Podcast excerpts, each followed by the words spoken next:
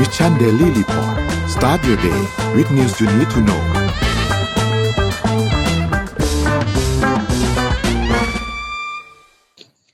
สวัสดีครับวันนี้ต้อนรับเข้าสู่ Mission Daily Report ประจำวันที่ 29 มิถุนายน 2566 นะครับ วันนี้คุณอยู่กับเรา 2 คนตอน 7 โมงถึง 8 โมงเช้า สวัสดีพี่เอ็มครับ สวัสดีค่ะนนท์สวัสดีค่ะ คุณผู้ฟังทุกท่านครับ สวัสดีทุกๆทท่านด้วยนะครับ ในเช้าวันพฤหัสวันนี้นะครับ ก็เดี๋ยวพาไปอัปเดต เรื่องราวต่างๆกันนะครับว่าเป็นอย่างไรบ้างนะครับ ในช่วง 24 ชั่วโมงที่ผ่านมานะครับ เดี๋ยวพาไปดูตัวเลขก่อนครับว่าเป็นยังไงครับ เริ่มต้นกันที่ตัวเลขครับ มาที่เซตบ้านเราครับ อยู่ที่ 1,466.93 นะครับ ติดลบ 0.76%นะครับ ถัดมาครับหุ้นต่างประเทศครับดาวโจนส์ครับอยู่ที่ 33,817 นะครับ NASDAQ ครับอยู่ที่ 13,585 นะครับ NYSE ครับอยู่ที่ 608นะครับฟุตซี่100เนี่ยอยู่ที่ 7,500นะครับแล้วก็หังเสงนะครับอยู่ที่ 19,172นะครับไม่ได้มีการขยับเยอะมากนะครับถัดมาครับราคาน้ำมันดิบครับดีดตัวขึ้นมาค่อนข้างเยอะครับ WTI อยู่ที่ 69.37 บวกขึ้นมาเกือบ 2.5%เลยนะครับ แล้วก็ Brent บวกขึ้นมาประมาณ 2.1%นะครับ อยู่ที่ 73.79 นะครับ ถัดมาครับ ราคาทองคำครับ อยู่ที่ 1,912.92 ครับ ติดลบ 0.04%นะครับ แล้วก็สุดท้ายครับ คริปโตเคอร์เรนซีครับบิตคอยครับอยู่ที่ประมาณ 30,000 ถึง 31,000 ไปปลายแล้วนะครับ Ethereum อยู่ที่1 1,800 ถึง 1,900 นะครับ Binance ครับอยู่ที่ 233 นะครับ Solana อยู่ที่ 16 นะครับแล้วก็ Bitkub Coin อยู่ที่ 1.4 นะครับก็ทั้งหมดมีการติดลบลงมาเล็กน้อยครับประมาณ 1-2%นะครับนี่เป็นอัปเดตตัวเลขทั้งหมดครับพี่เอ็มค่ะอ่าเราไปดู Morning Talk กันไหมคะ ได้ครับมาสักฮะครู่ Morning Talk อยากจะช่วยให้ทุกคนรีวิวกันนะคะ วันนี้วันที่ 29 มิถุนายนแล้วนะคะ ก็กำลังจะก้าวไปสู่ครึ่งหลังของปีครับซึ่งก็คือวันที่หนึ่งกรกฎาเนาะความสำเร็จของครึ่งปีแรกและแผนต่อไปของครึ่งปีหลังของทุกคนเป็นยังไงบ้างคะมีใครอยากจะแชร์อะไรบ้าง คือจริง ๆ เอ็มคิดว่ามันอาจจะมีทั้งความสำเร็จ แล้วก็สิ่งที่เราไม่คาดคิดเนาะ ซึ่งเราก็เรียกมันว่าประสบการณ์ชีวิตค่ะ คือคุณแม่เอ็มบอกว่าเวลาที่เราไม่ได้ประสบความสำเร็จเนี่ย เราก็ได้ประสบการณ์ดังนั้นก็คือใครได้ประสบการณ์ชีวิตอะไรก็มาแชร์กันได้ด้วยนะคะ ไม่ว่าจะเป็นความสำเร็จหรือสิ่งที่คุณเรียนรู้ ครึ่งปีแรกคนอื่น ๆ อาจจะมีโอกาสได้เรียนรู้จากประสบการณ์ของคุณด้วย มาแชร์กันนะคะครับ ก็ฝากด้วยครับ ฝากด้วยครับ ลองกดเข้ามาคอมเมนต์คอมเมนต์กันนิดนึงจากทุกๆช่องทางได้เลยนะคอมเมนต์จากช่องทางไหนก็ได้เพราะว่าเราอัดคอมเมนต์จากทุกอันอยู่แล้วนะครับ อเค เดี๋ยวพาไปดูข่าวกันบ้างครับนนท์เริ่มก่อนแล้วกันนะพี่เอ็มโอเควันี้ อะจริงๆมีหลายเรื่องเลยครับ ที่อยากจะชวนคุยครับ แล้วก็ต้องบอกว่าตอนนี้ประเด็นหลาย ๆ ประเด็นในบ้านเราเนี่ยยังค่อนข้างเดือดเนาะจริงๆวันนี้นนท์เริ่มต้นด้วยเรื่องไหนดีอะขอขอเริ่มต้นด้วยเรื่องการเมืองเลยแล้วกัน เพราะว่ามันเป็นข่าวอัปเดตมาเรื่อยๆแล้วก็ไม่อยากให้ยาวมาก เพราะว่าอัปเดตพวกนี้มันก็ยังไม่ได้มีอะไรที่ significant สักเท่าไหร่นะครับ เรื่องแรกก่อนเลย เรื่องประธานสภา ประธานสภาผู้แทนราษฎรเนี่ยนะครับ ตอนนี้สูตรที่มีการถูกพูดถึงกันค่อนข้างเยอะก็คือ 13บวก1 14บวก1 15บวก1ต่าง ๆ นะครับ คือตอนเนี้ยพอพอทุกอย่างในการคุยมันไม่ลงตัวระหว่างพรรคก้าวไกลกับพรรคเพื่อไทยใช่ไหมครับ สิ่งที่ตามมาก็คือต้องพยายามที่จะหาตรงกลางให้ได้ และตอนนี้นะปัจจุบันเนี่ยคือ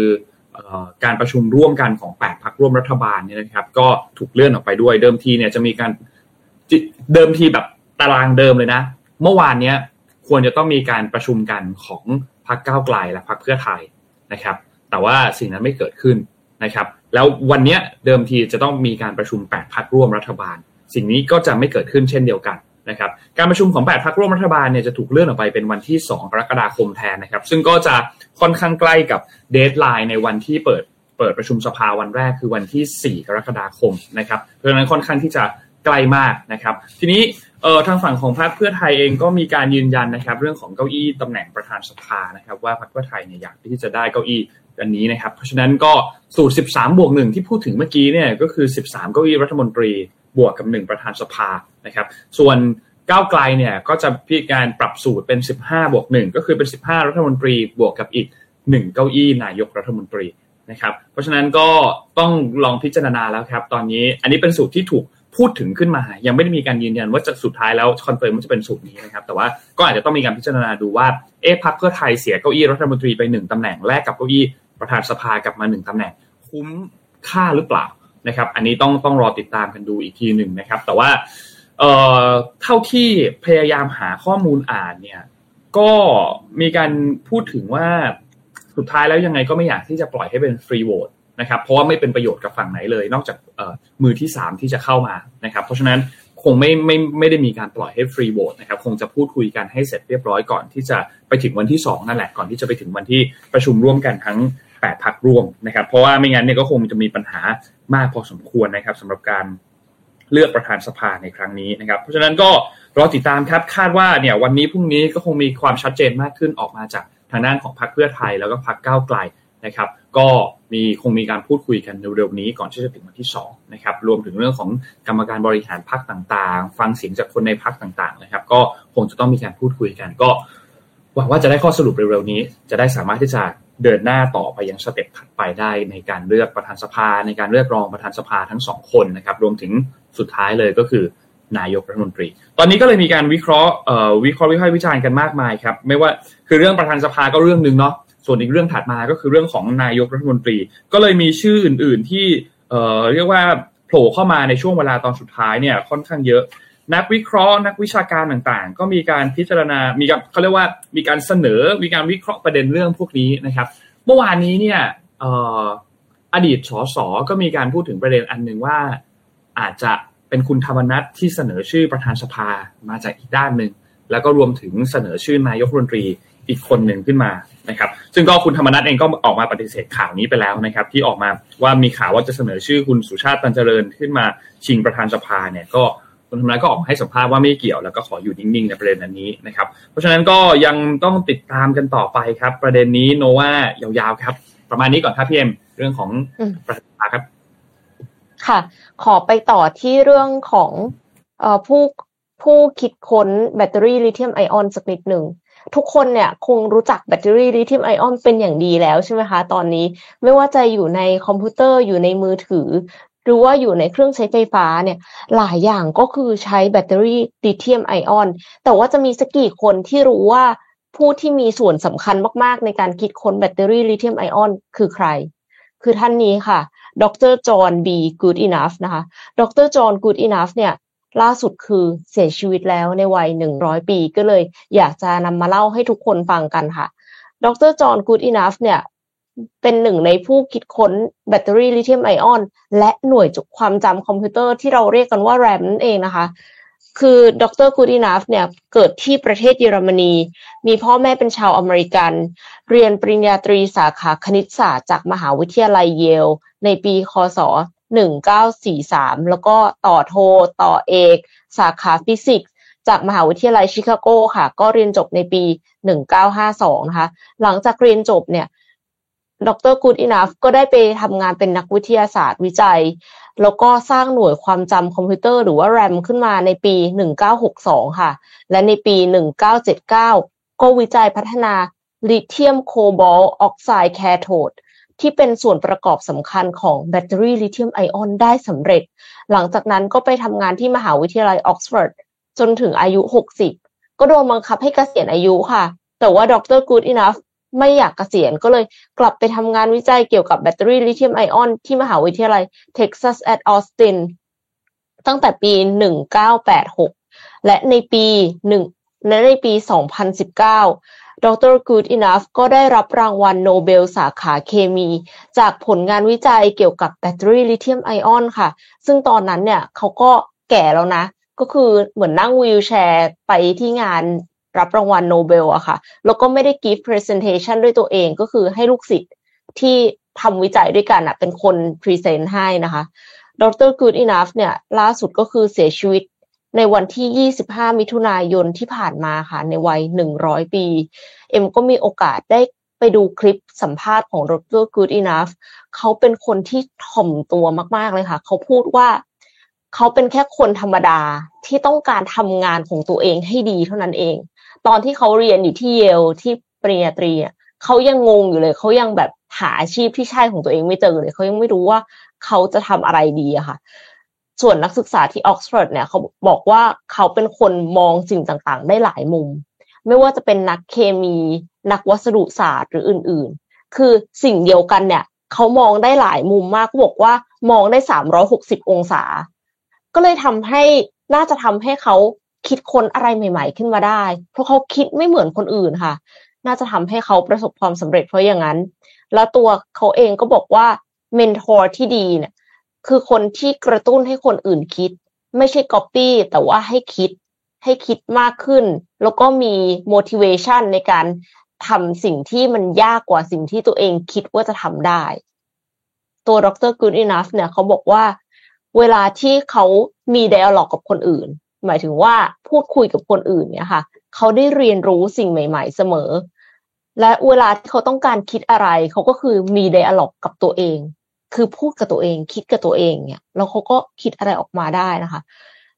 ส่วน scientist ที่ดีในมุมมองของเขาคือคนที่ไม่ copy คนอื่น แต่คิดถึงปัญหาที่ต้องการแก้อยู่ตลอดเวลาค่ะ เขาบอกว่าการต่อสู้เนี่ยมันคือการต่อสู้กับ problem คือเราไม่ได้ต่อสู้กันเอง แต่เราต่อสู้กับปัญหา ก็คือคิดแก้ปัญหาตลอดแล้วเขาบอกว่า science เนี่ยเป็นภาษาสากลที่ไม่ว่าจะไปที่ไหนของโลกเนี่ย ถ้าพูดถึงเรื่องวิทยาศาสตร์ก็คือเหมือนพูดภาษาเดียวกัน เข้าใจตรงกันไม่ว่าจะอยู่ประเทศไหนนะคะ แล้วเขาก็เป็นคนโรแมนติก คือไม่น่าเชื่อเลยว่าคนที่เป็น scientist อะเขาเขาฟังเพลงนะเขาชอบเพลงแล้วเขาก็ชอบกลอนด้วย ชอบแต่งกลอนเขาบอกว่าเขาแต่งกลอนให้ภรรยาทุกปีเลยค่ะ ก็น่าจะเป็นส่วนหนึ่งที่ทำให้เขามีชีวิตยืนยาว แล้วเขาก็พูดถึงภรรยาเยอะมากเลยตอนที่ให้สัมภาษณ์นะคะ แต่เข้าใจว่าภรรยาเขาเสียไปก่อนหน้านี้แล้วค่ะ แล้วเขาก็มีอารมณ์ขันด้วย คือหัวเราะดังมาก หัวเราะดังหลังคำตอบทุกคำตอบเลยนะคะ แล้วก็ได้รับฉายาว่าเป็น the laughing Nobel laureate the laughing laureate ก็คือคนที่ได้รับรางวัลโนเบล แต่ก็เป็นคนที่แบบ เป็นคนที่ขำเยอะมากอะหัวเราะเยอะมากมีอารมณ์ขัน นั่นก็น่าจะเป็นเคล็ดลับที่ทำให้อยู่ได้ถึงหนึ่งร้อยปีค่ะ ก็รู้สึกว่าดรจอห์นกูดอินัฟเนี่ยเป็นผู้มีพระคุณแก่วงการวิทยาศาสตร์ของโลกค่ะ เปลี่ยนชีวิตคนไปจำนวนมากเลย น่าจะแบบเป็นส่วนใหญ่เลยล่ะ ก็ขอแสดงความเสียใจกับลูกศิษย์ และครอบครัวมาณที่นี้และขอสดุดีชีวิตของท่านด้วยค่ะ ถ้าท่านไม่ได้เกิดมาเนี่ย เราไม่รู้ว่าจะเป็นยังไงเลยเนาะอืมอืมอืมเป็นเรื่องแต่เป็นเรื่องราวที่สร้างแรงบันดาลใจนี่นะพี่เอ็มเป็นเหมือนมินิเจ็ดโมงครึ่งเป็นมินิใช่เป็นมินิเจ็ดโมงครึ่งกันไปก่อนเลยรู้สึก touch มากเลยเวลาที่ฟังที่สัมภาษณ์อะค่ะรู้สึกว่าโอ้คนแบบนี้ คือแบบเป็นคนที่สร้าง impact จริง ๆ อะ อืมอืมอืมอืมจริงจริงจริง น่าสนใจครับนนท์พาไปดูเรื่องถัดมาต่อครับ ขอพาไปที่เอ่อจีนกับสหรัฐนิดนึง มันมีพอดีว่ามันมีหลักฐานเพิ่มเติมมาอันหนึงจำช่วงต้นปีที่เราอ่านข่าวกันเรื่องบอลลูนสอดแนมได้ใช่ไหมครับ ที่มีประเด็นว่าจีนส่งบอลลูนสอดแนมมา แล้วก็มีจับภาพได้เห็นอยู่ที่ บริเวณน่านฟ้าที่สหรัฐกับที่แคนาดา สุดท้ายมีการยิงตกลงมา แล้วก็นำไปตรวจสอบกันต่อเนี่ยนะครับ ซึ่งเเรื่องนั้นเนี่ยมันก็นำไปสู่การที่ทั้งฝั่งของผู้นำสูงสุด ไม่ใช่ผู้นำสูงสุดเขาเรียกว่าเป็นเจ้าหน้าที่ระดับสูงของฝั่งสหรัฐเนี่ยก็ต้องเลื่อนการเดินทางจากเดิมที่จะไปเยือนที่จีนเร็วขึ้นกว่านั้น ก็เลื่อนทุกอย่างออกไป นะครับแต่สุดท้ายโอเคเขาก็ไปเยือนกันเสร็จเรียบร้อยแล้วนะครับแต่ทีนี้ BBC เนี่ยมีการเปิดหลักฐานใหม่เกี่ยวกับโครงการบอลลูนสอดแนมของจีนนะครับซึ่งหนึ่งในนั้นเนี่ยเป็นภาพบอลลูนที่ลอยอยู่เหนือญี่ปุ่นแล้วก็ไต้หวันครับมีการวิเคราะห์ครับคือต้องบอกว่ามันเป็นรายการรายการหนึ่งของของออช่อง BBC นั่นเองครับชื่อว่า Panorama นะครับดังนั้น John Culver เนี่ยเขาเป็นอดีตนักวิเคราะห์กิจการเอเชียตะวันออกของ CIA นะครับเขาก็มีการให้สัมภาษณ์กับสื่อนั่นแหละนะครับบอกว่า ไอเหตุการณ์ที่เราเห็นบอลลูนอันเนี้ยมันไม่ได้เกิดขึ้นที่แบบที่เราเห็นครั้งเนี้ยเป็นครั้งแรกแล้วเป็นครั้งเดียวนะ แต่ว่ามันมีความพยายามแบบนี้มานานแล้วคำว่านานในที่นี้ของเขาคือประมาณในช่วง 5 ปีที่ผ่านมาเนี่ยนะครับ แล้วก็เขาบอกว่าบอลลูนเหล่านี้ที่เป็นบอลลูนของจีนเนี่ยถูกออกแบบมาสำหรับภารกิจเชิงแบบเนี้ย โดยเฉพาะคำว่าภารกิจเชิงแบบนี้ก็คือหมายถึงว่า การที่มันถูกส่งไป เก็บข้อมูลในระยะไกลๆ เดินทางไปรอบโลกนะครับ มันมันถูกออกแบบมาเพื่อที่จะทำแบบนี้นะครับ ซึ่งเอ่อ BBC เนี่ยเขาก็ได้ภาพบอลลูนค่อนข้างที่จะหลายภาพมากๆนะครับ ที่ลอยผ่านข้ามภูมิภาคเอเชียตะวันออกมาเนี่ยนะครับ ซึ่งเป็นข้อมูลที่เขาได้เขาเรียกว่าบันทึกมาจากดาวเทียมเนี่ยนะครับทำงานร่วมกับบริษัทอีกบริษัทหนึ่งที่ชื่อว่า Synthe Synthetaic เนี่ยนะครับก็เป็นบริษัทที่เกี่ยวข้องกับตัวปัญญาประดิษฐ์นะครับก็ได้ภาพที่บันทึกมาจากดาวเทียมเนี่ยหลายอันก็ทำให้สุดท้ายแล้วพบค่อนข้างเยอะครับสำหรับภาพบอลลูนเหล่านี้นะครับทางด้านผู้ก่อตั้งบริษัทนี้เนี่ยเขาก็บอกว่าเขาพบหลักฐานบอลลูนที่มันเคลื่อนที่ผ่านญี่ปุ่นเนี่ยตั้งแต่ช่วงต้นเดือนกันยายนที่ผ่านมาในปี 2021 นะครับ แล้วก็ ซึ่งภาพเหล่านี้ไม่เคยเป็นข่าวมาก่อนไม่เหมือนกับช่วงต้นต้นปีที่ผ่านมาที่เราเห็นข่าวที่สหรัฐกับแคนาดาใช่ไหมครับแต่ว่าภาพนี้มันไม่เคยเป็นข่าวมาก่อนนะครับก็เลยคิดว่าบอลลูนลูกนี้มันถูกปล่อยออกมาในจากพื้นที่ที่เป็นทางใต้ของมองโกเลียนะครับ ซึ่ง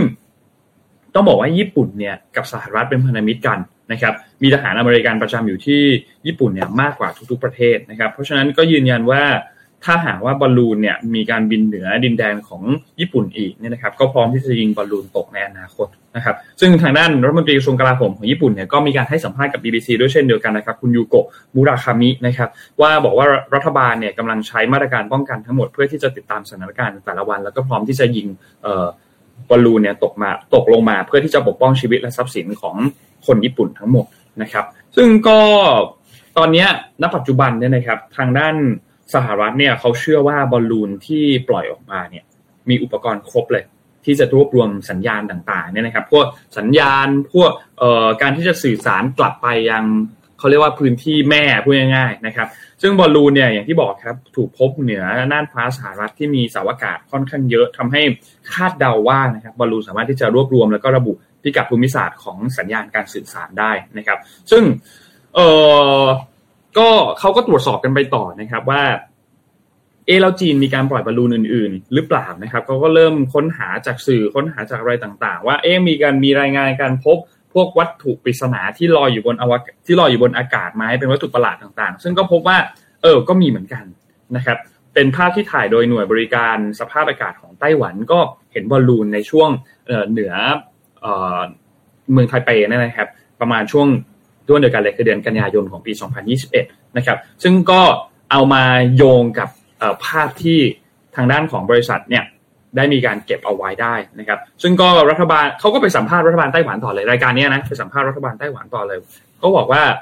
เชื่อว่าบอลลูนที่อยู่ในภาพนั้นเนี่ยเป็นบอลลูนตรวจอากาศนะครับ แต่ว่าแน่นอนว่าทางฝั่งของพาโนมาก็ไม่ค่อยเห็นด้วยสักเท่าไหร่ในประเด็นเรื่องนี้นะครับ แต่ว่าก็ต้องรอติดตามดูว่าเรื่องนี้เนี่ยมันมีความเกี่ยวข้องกันหรือเปล่าสำหรับพื้นที่ที่ไต้หวันเนาะเพ ราะฉะนั้น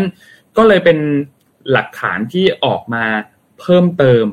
นะครับ เกี่ยวกับประเด็นเรื่องของบอลลูนสอดแนมจากที่จีนนะครับ แล้วก็จีนเองก็ยังไม่ได้ออกมาพูดถึงภาพหลักฐานที่ BBC เนี่ยมีการเปิดเผยภาพพวกนี้เพิ่มเติมด้วยนะครับ เพราะฉะนั้นก็ณปัจจุบันตอนนี้สถานการณ์ก็ยังคงตึงเครียดครับแล้วก็ตึงเครียดมาตั้งแต่ช่วงหลายปีที่ผ่านมาแล้ว แล้วก็มายิ่งขยี้เพิ่มเติมในช่วงต้นปีอีกนะครับที่มีเหตุการณ์บอลลูนสอดแนมนะครับ เพราะฉะนั้นก็ รอติดตามครับ เพราะว่าตอนนั้นจีนเนี่ยตอนที่มีเหตุการณ์บอลลูนออกมาเนี่ยนะครับ จีนเขาก็บอกว่าจริงๆแล้วบอลลูนนี้เป็นบอลลูนพลเรือน ซึ่งที่เขาใช้สำหรับการวิจัยทางวิทยาศาสตร์ มาดูข้อมูลตัวนิยมวิทยาต่างๆนะครับ แต่ว่าแล้วก็พูดง่ายคือไม่ได้เป็นบอลลูนสอดแนมอะพูดง่ายๆนะครับ แต่ว่าก็คนจะเชื่อมากน้อยแค่ไหนก็ก็สุดแท้แต่ครับ ประมาณนี้ครับสำหรับข่าวบอลลูนครับ ค่ะ พาไปที่ ข่าวเมืองไทยบ้างค่ะ เป็นข่าวดีนะคะ ของกรุงเทพมหานครค่ะผู้ว่ากทมนะคะ ชัดชาติสิทธิพันธ์ เปิดโครงการแก้ไขปัญหาการจราจร ด้วยการติดตั้งระบบควบคุมสัญญาณไฟจราจร Bangkok Area Traffic Control Project ซึ่งเป็นส่วนหนึ่งในการส่งเสริมบริหารจัดการจราจรด้วยระบบอัจฉริยะค่ะ เพื่อปรับปรุงสภาพการจราจรในกรุงเทพมหานครอย่างมีประสิทธิภาพและยั่งยืน โดยริเริ่มนำร่องโครงการแก้ไขปัญหาจราจร ด้วยการติดตั้งระบบ ควบคุมสัญญาณไฟจราจรเป็นพื้นที่นะคะหรือว่า area traffic control ซึ่งครอบคลุมพื้นที่บนถนนหลัก4สาย ได้แก่ถนนพระราม6ราชวิถีพหลโยธินแล้วก็ประดิพัฒน์ค่ะ ซึ่งมีระบบสัญญาณไฟจราจรทางแยก 13 แห่ง และสัญญาณไฟทางข้ามอีก 4 แห่ง โดยมีศูนย์ควบคุมกลางตั้งอยู่ที่สำนักจราจรและขนส่งกรุงเทพมหานคร ระบบ ATC ที่นำมาติดตั้งใน พื้นที่โครงการนำร่อง เป็นการใช้เซ็นเซอร์เก็บข้อมูลสภาพจราจร ในพื้นที่ผ่านเครื่องตรวจจับ ยานพาหนะแบบอัลตราโซนิกและกล้อง CCTV ที่คอยตรวจจับภาพการจราจรแบบเรียลไทม์โดยอุปกรณ์ตรวจจับเหล่านี้จะส่งข้อมูลที่รวบรวมได้ ผ่านเครือเครือข่ายใยแก้วนำแสงไปยังศูนย์ควบคุมการจราจร จากนั้นจะใช้อัลกอริทึมขั้นสูงเรียกว่า Moderator วิเคราะห์ข้อมูลการจราจรและคำคำนวณเวลาสัญญาณไฟที่เหมาะสมที่สุดสำหรับสัญญาณไฟจราจรในพื้นที่นำร่องค่ะ โดยจะคำนึงถึงปริมาณการจราจร ระดับความติดขัด ปรับเวลาสัญญาณไฟให้เหมาะสมกับสภาพการจราจรในพื้นที่แบบเรียลไทม์ซึ่งจะถูกส่งกลับไปยังสัญญาณไฟจราจรแต่ละแยก ผ่านเครือข่ายใยแก้วนำแสง เพื่อให้สัญญาณไฟเขียวที่ดีที่สุด ระบบนี้นอกจากจะช่วยสนับสนุนให้เจ้าหน้าที่ตำรวจจราจรปฏิบัติหน้าที่ได้อย่างมีประสิทธิภาพมากขึ้นแล้ว ตัวระบบยังสามารถเก็บรักษาบันทึกข้อมูลการจราจร และข้อมูลการทำงานของสัญญาณไฟจราจร เพื่อให้นำไปวิเคราะห์และปรับปรุงในอนาคตได้อีกด้วยค่ะ ก็ผู้ว่าชัดชาติก็บอกนะคะ ว่าการจราจรเป็นเรื่องที่สำคัญ แล้วก็เรื่องที่ประชาชนให้ความสนใจ ถ้ารถไม่ติดชีวิตของประชาชนก็จะกลับมามีมากขึ้น มีเวลามากขึ้นได้ใช้ชีวิตร่วมกับครอบครัว ซึ่งการทดลองใช้งานเห็นว่าถนนพหลโยธินการจราจรดีขึ้นประมาณ 15%อาจจะยังมีติดขัดอยู่บ้าง แต่ว่ารถก็สามารถเคลื่อนตัวไปได้เรื่อยๆ ค่ะ แล้วต่อไปก็จะเป็นการขยายผลการดำเนินการในพื้นที่กรุงเทพมหานครชั้นใน และจุดที่มีการจราจรติดขัดก่อน ซึ่งปัจจุบันนี้กรุงเทพมหานครมีทั้งหมด 500 สัญญาณไฟก็เป็นโจทย์ที่ท้าทายว่าในอนาคตจะขยายยังไงให้ครอบคลุมพื้นที่ทั้งหมดนะคะ แต่ว่าหากทำได้ก็คือเชื่อว่าเจ้าหน้าที่ตำรวจจราจรจะทำงานได้ง่ายขึ้นค่ะสำหรับการใช้งบประมาณเนี่ยปัจจุบันมีเทคโนโลยีคือการตรวจจับยานพาหนะแบบอัลตราโซนิกและกล้อง CCTV ซึ่งกทมจะพยายามหาเทคโนโลยีใหม่ เช่น การใช้ข้อมูลจาก GPS เพื่อตรวจสอบปริมาณรถแทน และคาดว่าจะใช้งบประมาณน้อยลงได้ค่ะ เนื่องจากไม่ต้องติดตั้งเซ็นเซอร์ และกทมเองก็มีเครือข่าย fiber optic อยู่แล้ว ดังนั้นการส่งสัญญาณต่างๆ ก็สามารถส่งผ่าน fiber optic ได้เลยนะคะ อย่างไรก็ตามระบบเนี้ยก็ยังอยู่ในขั้นทดลอง ซึ่งประเทศญี่ปุ่นก็กำลังดำเนินการอยู่ค่ะ ก็ถือว่าเป็นข่าวดีถ้าสมมติว่าสามารถทำได้ทุกแยกของกทมนะคะ โอ้โห ทีนี้ชีวิตจะดีขึ้นมากเลยค่ะ รถจะติดน้อยลงเยอะเลย ก็จะก็จะเยี่ยมมากเลยก็จะเยี่ยมมากเลย จริงๆมีเรื่องหนึ่งด้วยพี่เอ็มที่เพิ่งมีการอัปเดตมาคือประเด็นเกี่ยวกับ เรื่องของการที่โรงเรียนในเครือกทมเนี่ยมีการปลดล็อกให้ปล่อยให้ให้สามารถใส่ชุดไพรเวทได้อย่างน้อยคือหนึ่งวันต่อสัปดาห์ แล้วก็มีการเสรีเรื่องของทรงผมนะครับ ก็เมื่อวานนี้เนี่ย มีประเด็นนี้ครับทางด้านของรองปลัดกรุงเทพมหานครนะครับ ที่รักษาการแทนปลัดกรุงเทพมหานครก็มีการลงนามในบันทึกข้อความนะครับ ตามระเบียบเกี่ยวข้องกับเรื่องของเครื่องแบบนักเรียนนะครับ ก็สามารถที่จะให้ใส่ชุดลำลองได้นะครับเพื่อง่ายคือชุดไพรเวทนั่นแหละนะครับหนึ่งวันอย่างน้อยหนึ่งวันต่อสัปดาห์นะครับ ซึ่ง เป็นก็อันนี้คือไม่ได้บังคับนะครับ เพราะว่าให้นักเรียนสามารถที่จะแต่งกายชุดอะไรก็ได้ ที่เป็นโรงเรียนในสังกัดกรุงเทพมหานครนะครับ ก็มีการจัดทำข้อกำหนดอันนี้เพิ่มเติมขึ้นมามากขึ้นนะครับ ซึ่งก็โดยให้นักเรียนเนี่ยเป็นผู้มีส่วนร่วมในการกำหนดเรื่องนี้ด้วยนะครับ จากนั้นก็ให้ไปประชาสัมพันธ์ทั่วกันใช้ในการใช้ในโรงเรียนต่างๆนะครับ โดยในกรณีที่มีนักเรียนที่ไม่สามารถปฏิบัติตามข้อกำหนดดังกล่าวได้ ก็ให้เป็นไปตามความประสงค์ของนักเรียนผู้นั้น ที่จะสวมชุดนักเรียนสวมชุดพละหรือสวมชุดอะไรที่กำหนดไว้ก็แล้วแต่นะครับพูดง่ายคือ ไม่ให้บังไม่ไม่ไม่บังคับนั่นแหละนะครับในวันวันนั้นเนี่ยนะครับ นอกจากนี้ก็ยังมีเรื่องของทรงผมด้วยนะครับ ที่ให้เสรีในเรื่องของทรงผมนะครับ ซึ่งก็เป็นเอ่อจริงๆต้องบอกว่าเป็นตามที่กระทรวงศึกษาธิการเนี่ยได้ออกระเบียบว่าเอ่อระเบียบกระทรวงศึกษาธิการไปแล้วเนี่ยนะครับ ว่าด้วยการยกเลิกกฎระเบียบกระทรวงศึกษาธิการที่พูดถึงเรื่องของทรงผมนักเรียนนะครับ ในปีพศ 2563 นะครับ ซึ่งก็มีการประกาศ มาในเดือนมกราคมปีนี้ที่ผ่านมาเนี่ยนะครับ ซึ่งก็อันนี้ก็ได้ได้เป็นยกเลิกเรื่องของทรงผม ก็แจ้งให้โรงเรียนโรงเรียนเนี่ยรับทราบ แล้วก็ถือเป็นแนวปฏิบัติต่อไปหลังจากนี้นะครับก็ซึ่งแน่นอนหละมันก็มีข้อดีข้อเสียเนาะแต่ว่าสุดท้ายก็ต้องลองลองปรับใช้กันดูนะครับ คิดว่าก็น่าจะค่อยๆ ปรับตัวกันได้มากขึ้นนะครับทางนั้นผู้ว่าชัดชาตินะครับ ก็มีการเปิดเผยพูดถึงประเด็นนี้ บอกว่าการปลดล็อกทรงผม แล้วก็เครื่องแต่งกายของนักเรียนในโรงเรียนสังกัดกรุงเทพมหานครเนี่ยนะครับ ก็จะมีการ ประเมินผลควบคู่ไปด้วยนะครับ ซึ่งถ้าหากว่าสุดท้ายแล้วผลเสียมากกว่าผลดีก็จะมีการปรับกฎระเบียบกันให้เหมาะสมกันอีกครั้งหนึ่งแต่เดี๋ยวต้องประเมินว่ามีผลดีผลเสียอย่างไร แต่คิดว่าผู้ว่าชาชาก็บอกว่าก็ไม่ต้องไปกลัวหรอกเพราะว่าสุดท้ายแล้วมันก็จะถูกปรับปรุงให้มันดีขึ้นเองนะครับ แต่ว่าถ้าหากว่าไม่ไม่ยอมที่จะทำอะไรใหม่เลยนะครับ สุดท้ายเด็กเองก็ไม่ได้คิดผู้ปกครองก็ไม่มีส่วนร่วมสุดท้ายก็กทมจริงๆแล้วต้องเป็นเหมือนคนที่เริ่มต้นต้องเป็นคนที่กล้าทำนะครับ ทางว่านรองผู้ว่าครับเอ่อรองผู้ว่าสานนท์เนี่ยนะครับ ก็มีการเปิดเผยเรื่องของอันนี้แหละประเด็นปลดล็อกทรงผม แล้วก็การแต่งกายก็บอกว่าเป็นความตั้งใจอยู่แล้วของกทมที่ต้องการที่จะคืนสิทธิเสรีภาพให้กับเด็กนักเรียนทุกคนนะครับหลังจากที่ก่อนหน้านี้เนี่ยมีการออกประกาศเรื่องของสิทธิเด็กในการปลดล็อกการแต่งชุดลูกเสือเนนารีไปแล้วนะครับ ซึ่งหลักๆ แล้วจริงๆ แล้วหัวใจของเรื่องนี้ทั้งหมดเนี่ยมันมีอยู่ 2 เรื่อง เรื่องแรกก็คือเรื่องของสิทธิเสรีภาพ สิทธิมนุษยชนนะครับ ซึ่งตรงนี้เนี่ย เรื่อง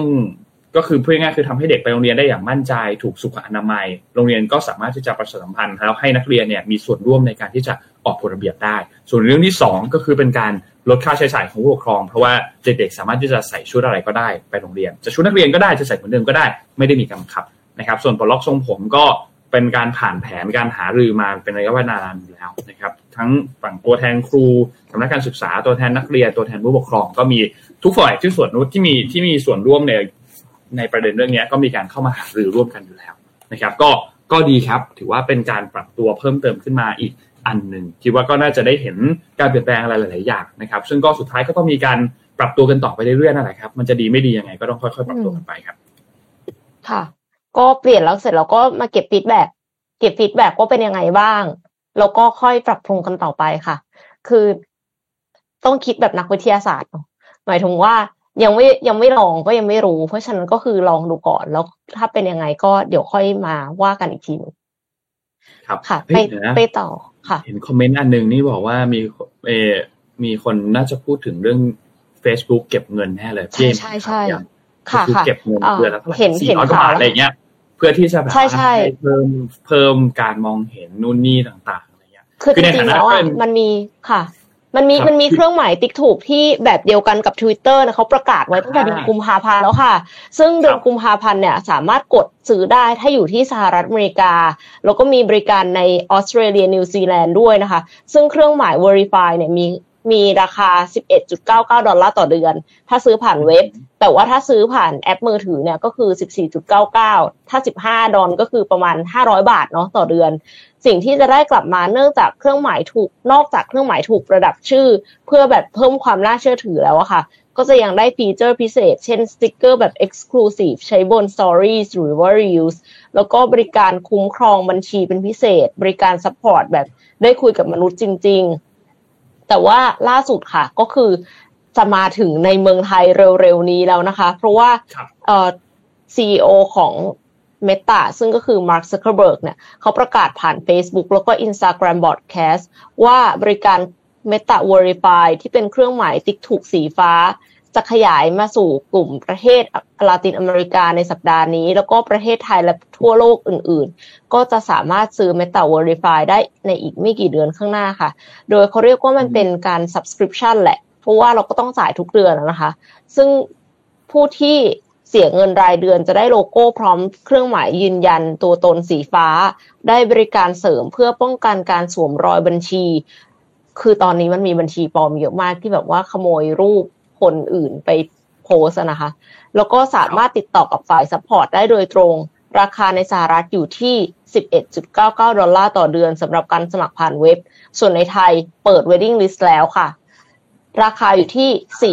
429 บาทต่อเดือน ประโยชน์ที่จะได้อีกอย่างหนึ่งที่ Facebook ระบุไว้คือ เพิ่มการถูกมองเห็นและ reach รวมทั้งโอกาสจากผล search ระบบแนะนำโพสต์ แล้วก็การแสดงคอมเมนต์ คือแต่เดิมอะ Facebook อะถ้าสมมติก็เป็น Facebook page ที่เป็น business อะค่ะ reach มันน้อยอยู่แล้ว เขาก็เหมือนกับบังคับให้เราซื้อ ad ใช่ไหมแต่ว่าถ้าเราเป็น creator ทั่วไป เป็นคนปกติที่เข้าไปส่องเนี่ย เราไม่เสียเงิน ทั้งนี้ ตอนเนี้ย ตอนหลังเขาก็ให้คนที่มี follower ได้เป็นดิจิ t a l creator ใช่ไหมคะ เปิดให้คนอื่นมา follow ได้โดยที่ไม่ต้อง add friends แล้วเสร็จแล้ว ก็ยังมาปิดการมองเห็นดิจิ t a l creator ตัวเองอีก สุดยอดไปเลยคือแล้วก็มาบังคับให้จ่ายเงิน เพื่อที่จะเปิดการมองเห็นขึ้นมาให้มันดู เอาจริงๆ เอ็มคิดว่ามันคงไม่ได้เปิดการมองเห็นมากขนาดนั้น ให้มันดูเป็นปกติอะ เป็นปกติแบบที่ก่อนที่จะโดนปิดการมองเห็นอะคือคือถ้าเป็นแบบเป็น creator ที่ทำจริงจังอะหนูว่ามันก็เป็นต้นทุนที่เพิ่มขึ้นเพิ่มเติมขึ้นมาไม่เยอะมากอืมหมายถึงว่าโอเคถ้าเทียบกับรดีกว่ายิง ad อ่าโอเคคงดีกว่ายิง ad แต่แต่สุดท้ายก็คงต้องมาดูอีกทีอะเนาะแต่ว่าพอคิดคิดเล่นๆในเชิงแบบรายได้ที่ Meta จะได้เพิ่มอะพี่เอ็มเยอะมากไม่น้อยนะก็คือ เขาเขามียูเซอร์อยู่เยอะใช่ไหมครับยูเซอร์เฟซบุ๊กประมาณเท่าไหร่อะสามพันล้านถึงไหมทั่วโลก น่าจะน่าจะเกือบเกือบๆนะน่าจะไม่ถึงนะ แต่ว่าก็คือแต่เพว่าราะว่ามันขึ้นขึ้นลงลงใช่ใช่ตีเล่นๆว่าเอาแค่แบบว่า น้อยๆเลยสักสิบสองพันยูนะเซอร์อ่าสิบโอสิบเคล้านเอาแค่สิบล้านพอสิบล้านยูเซอร์พอจากสามพันเนี่ยมีคนซื้อแค่สิบที่ยอมจ่ายเงินที่ยอมจ่ายเงินที่ยอมอ่าที่ยอมจ่ายเงินอะไอ้สิบล้านเนี่ย เดือนละสี่ร้อยี่สิบเก้าเนี่ยก็เท่าไหร่แล้วอะ ก็แบบสี่พันกว่าล้านสี่บาทพันนะครับสองร้อยเก้าสิบล้าน ต่อเดือนนะเดือนละล้านบาทต่อเดือนนะแล้วคิดว่าปีหนึ่งคูณสิบสองเข้าไปอีก โอ้โห เป็นเงินมหาศาลเหมือนกันนะครับ ก็ easy money ครับ แค่ออกอันนี้มาคนซื้อก็ได้เงินเพิ่มมาหลักเท่าไหร่อะแต่อย่าลืมว่ามันอาจจะมีคนที่ออกจากการเป็นผู้ใช้ Facebook เพราะว่าอ่าวัยรุ่นใช่สมัยนี้ก็คือใช้ IG ใช้ Twitter ใช้ TikTok ติ๊กใช่ไหมคะ อ่าดังนั้นเนี่ยก็เลยกลายเป็นว่าอาจจะอาจจะไม่ใช้ Facebook แล้วถ้าเป็นอย่างนั้นจะซื้อทำไม เพราะว่ายังไง reach เราก็เพิ่มอยู่แล้ว คือหมายถึงว่าถ้ามี creator น้อยลงอะแล้วมีคนดูเท่าเดิมไม่คนดูอาจจะคนดูก็ต้องลดลงด้วย แต่ว่าคือใช่ขึ้นอยู่กับสัดส่วนอะก็จริงแล้วแล้วแล้วคือเหมือนว่าถ้าเราไม่สามารถเลเซนะเด็กรุ่นใหม่ไม่มีใครเล่น Facebook แล้วแล้วแล้วแคริวีซ่าจะยิงแอดใน Facebook ทำไมคะเออนั่นสิไปครัยิบงแอดใน TikTok สิคะถูกไหมก็จริง ก็จริงก็จริงก็จริงแต่ไม่รู้หรอกครับเขาคงตอนนี้คิดซีมาแล้วแหละเขาจะไปต่อยกับอีลอนมัสก์อยู่ครับเขายุ่งกับเรื่องซ้อมซ้อมมวยอยู่ครับช่วงนี้ อีลองก็ซ้อมนะใช่ใช่เป็นข่าวจริงจังมาก แล้วแล้วดาน่าดาน่าไวท์ที่เป็นซีอของ UFC อะเขาก็ออกมาพูดถึงประเด็นอันนี้เหมือนกันว่าแบบว่าอ้าวถ้าแบบว่าจะต่อยกันจริงอะก็ก็จัดให้นะมาเลยว่าแบบจะเป็นจะเป็นคน Race อ Fund เมริกันได้อเมริกันสะดวกให้มหาศาอะล เออแบบอาสาเลยอะไรเงี้ยเพราะโหคิดภาพสิครับว่ามันจะยิ่งใหญ่นะซีอีโอระดับโลกของบริษัทระดับโลกสองบริษัทมาต่อยกันอะนงก็ไม่รู้หรอกสุดท้ายคนแพ้คนชนะมันจะส่งผลกระทบต่อภาพลักษณ์บริษัทมากน้อยแค่ไหนอันนี้ก็อาจจะต้องติดตามดูแต่มันก็คงเป็นอีกหนึ่งสีสันหนึ่งที่คนรอติดตามกันค่อนข้างเยอะแหละนะครับ ก็รอดูครับรอดูครับนว่าเรื่องนี้น่าสนใจ เออพาไปต่อเพียงไปก่อนหน่อยนะหรือให้นนท์ให้นนท์ไปต่อ นนไปก่อนเลยค่ะ อ่าได้ครับนนพามาข่าวไทยลีกบ้างครับ มีประเด็นเรื่องของเอ่อสโมสรไทยลีกที่จะแยกออกมานะครับ ซึ่งเรื่องนี้จริงๆเนี่ยเป็นประเด็นมาในวันที่ 27 มิถุนายนที่ผ่านมาก็คือเนี่ยเมื่อวันวันอังคารที่ผ่านมาเนี่ยครับเขามีการประชุมกันรอบหนึ่งนะครับ ซึ่งอันเนี้ยน่าสนใจ เพราะว่าประเด็นในการประชุมในครั้งนี้เนี่ยนะครับ คือต้องบอกว่ามันเริ่มต้นมาจากการประมูลค่าลิขสิทธิ์นะครับใน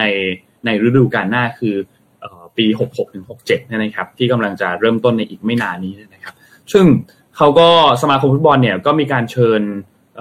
เขาเรียกว่าสโมสรไทยลีกเป็นตัวแทนเนี่ยเข้ามาพูดคุยกันนะครับ ซึ่งก็มีเยอะเลยครับ มีทั้งเลขาธิการสมาคม มีทั้งประธานไทยลีก มีทั้งซึ่งซึ่งนายกนายกสมาคมมันนี่ยรอบนี้ที่ที่มีการประชุมเนี่ยไม่ได้มาร่วมในครั้งนี้ด้วยนะครับ แล้วก็เเขาเรียกว่า อะไรอะผู้บริหารหรือผู้ที่มีอำนาจของสโมสรที่อยู่ในไทยลีกทั้ง 16 ทีมเนี่ยก็เดินทางเข้ามาร่วมในครั้งนี้ด้วยทั้งหมด รวมถึงคนที่เป็นฝั่งดูแลสิทธิประโยชน์ของสมาคมฟุตบอลเนี่ยอย่างแพนดี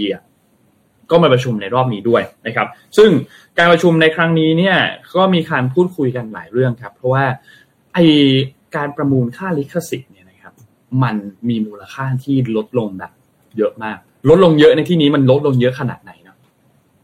ปี60ถึงปี63เนี่ยไทยลีกเนี่ยมีลิขสิทธิ์เอ่อคนที่ได้ไปคือ True Vision เนาะตอนนั้นได้ลิขสิทธิ์เนี่ยราคาปีละนะครับ1,000กับอีก50ล้านบาท นี่คือปี60ถึงปี63ปี64ครับ ตอนนั้นเป็นใน AIS ร่วงลงมาเหลือประมาณ800ล้านบาทนะครับ ปี65ครับ ยังเป็น AIS อยู่ครับ แต่ว่าเหลือ350ล้านบาทครับ นี่คือราคาต่อปีนะ แล้วล่าสุดครับ ที่ที่มีการประมูลกันเนี่ยนะครับ สุดท้ายราคาเนี่ยคือ